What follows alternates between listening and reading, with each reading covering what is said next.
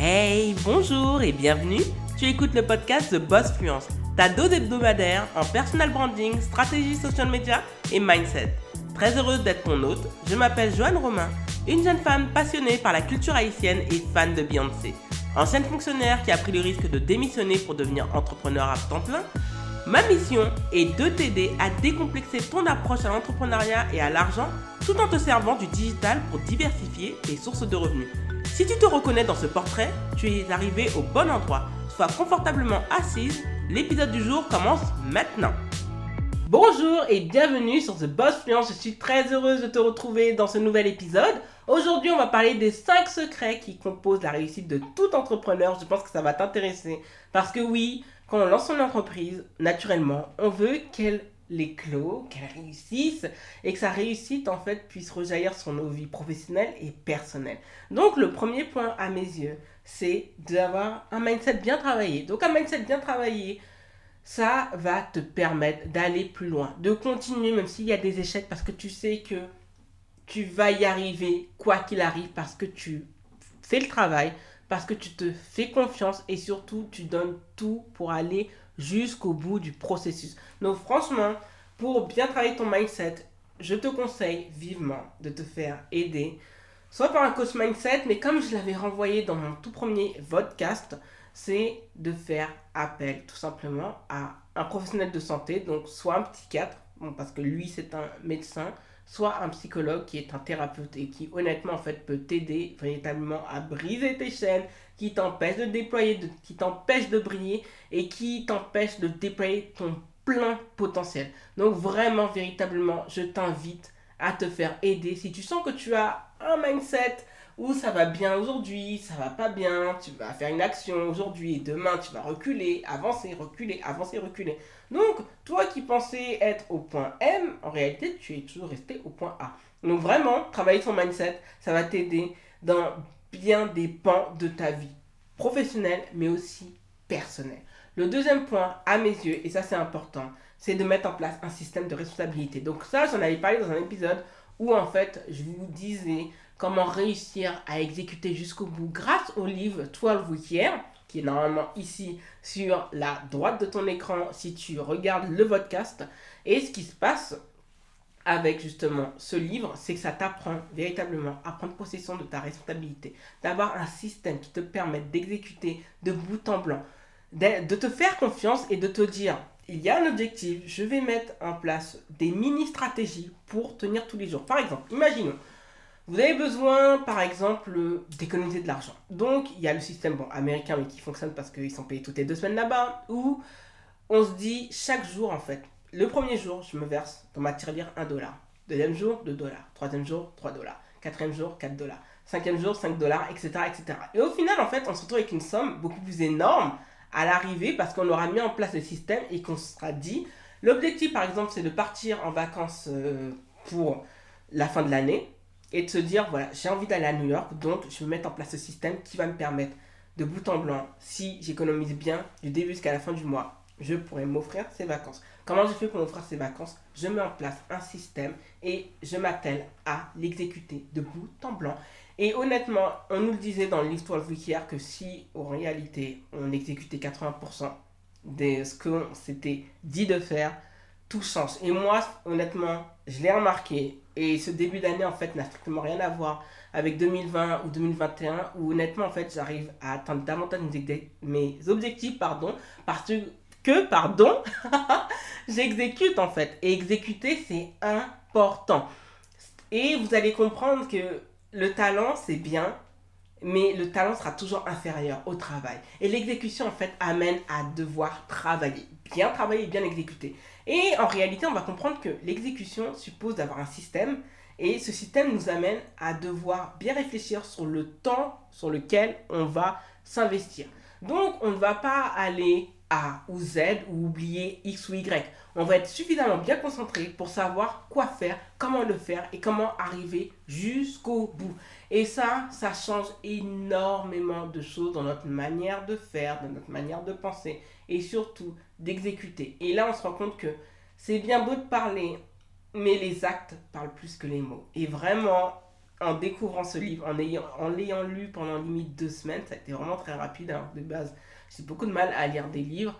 Bah, ça nous apprend en fait à être responsable de nos choix et de se dire bah, on s'engage à faire une chose et on va le faire jusqu'au bout. Et honnêtement, ça aide à changer en termes de mindset.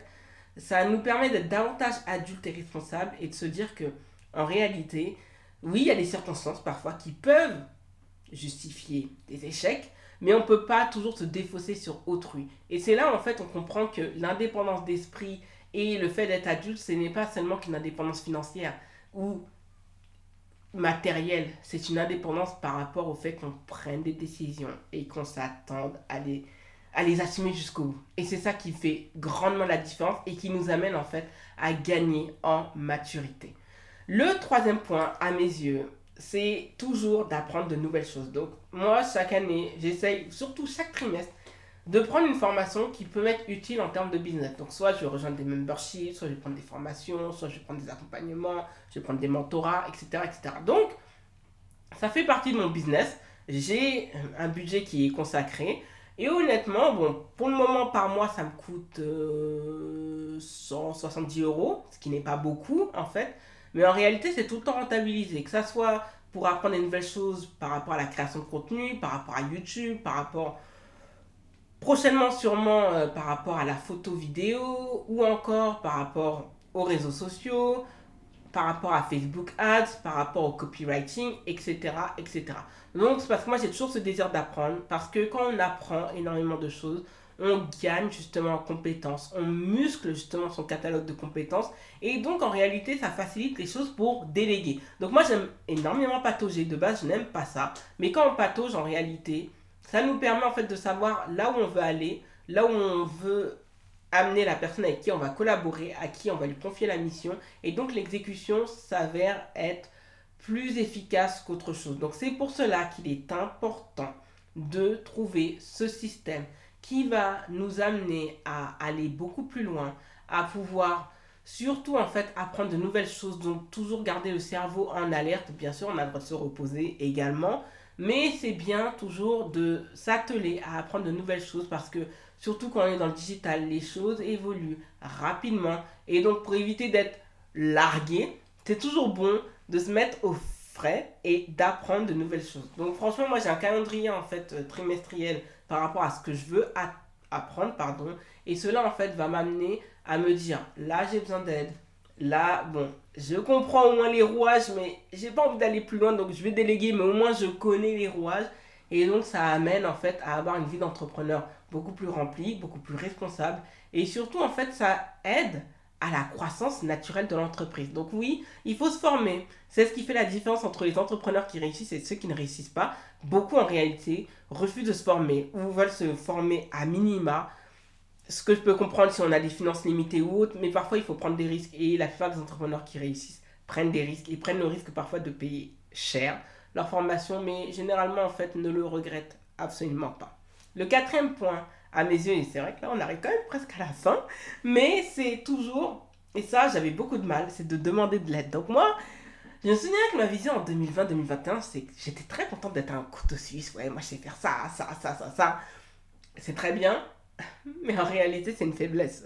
Parce que en réalité, il faut pas hésiter à demander de l'aide quand ça coince, quand on voit qu'on est au bout du rouleau, qu'on est fatigué, qu'on est acculé, qu'on est proche du burn-out, il faut demander de l'aide. C'est l'orgueil de beaucoup d'entrepreneurs de se dire que je suis capable de faire tout toute seule. Non. Quelqu'un qui veut faire réussir son entreprise se fait épauler. Si même Beyoncé Knowles, qui est franchement la reine de l'univers, se fait épauler, c'est pas nous qui allons pas nous faire épauler.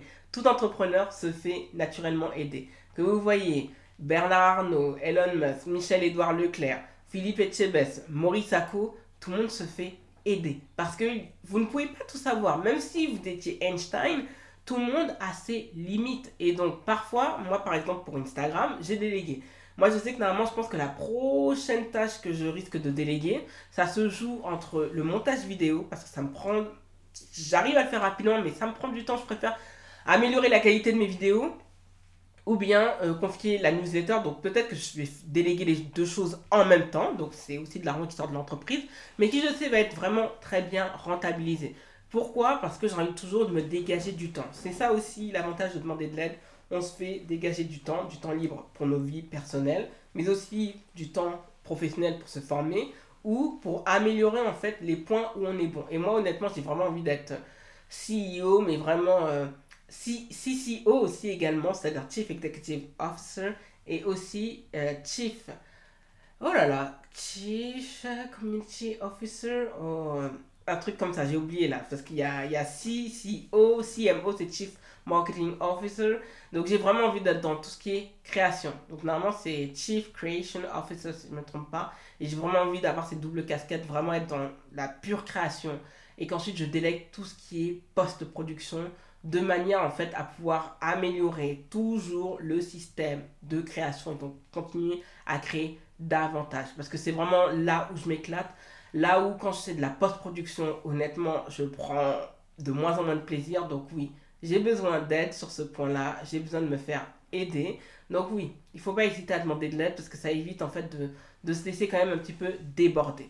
Donc, également, le cinquième et dernier point à mes yeux, c'est de tout simplement savoir bien s'entourer. Et moi, je l'ai remarqué en ce début d'année, parce que là, je vais faire un petit peu un nettoyage dans ma liste euh, Instagram, c'est de s'entourer de personnes qui, euh, j'aime bien cette expression de la chaîne Z, qui veulent manger Gucci, c'est-à-dire des personnes qui n'ont pas peur de faire briller les autres, qui n'ont pas peur de briller pour elles-mêmes et qui sont vraiment dans une véritable solidarité quand on est avec des hommes ou sororité quand on est entre femmes.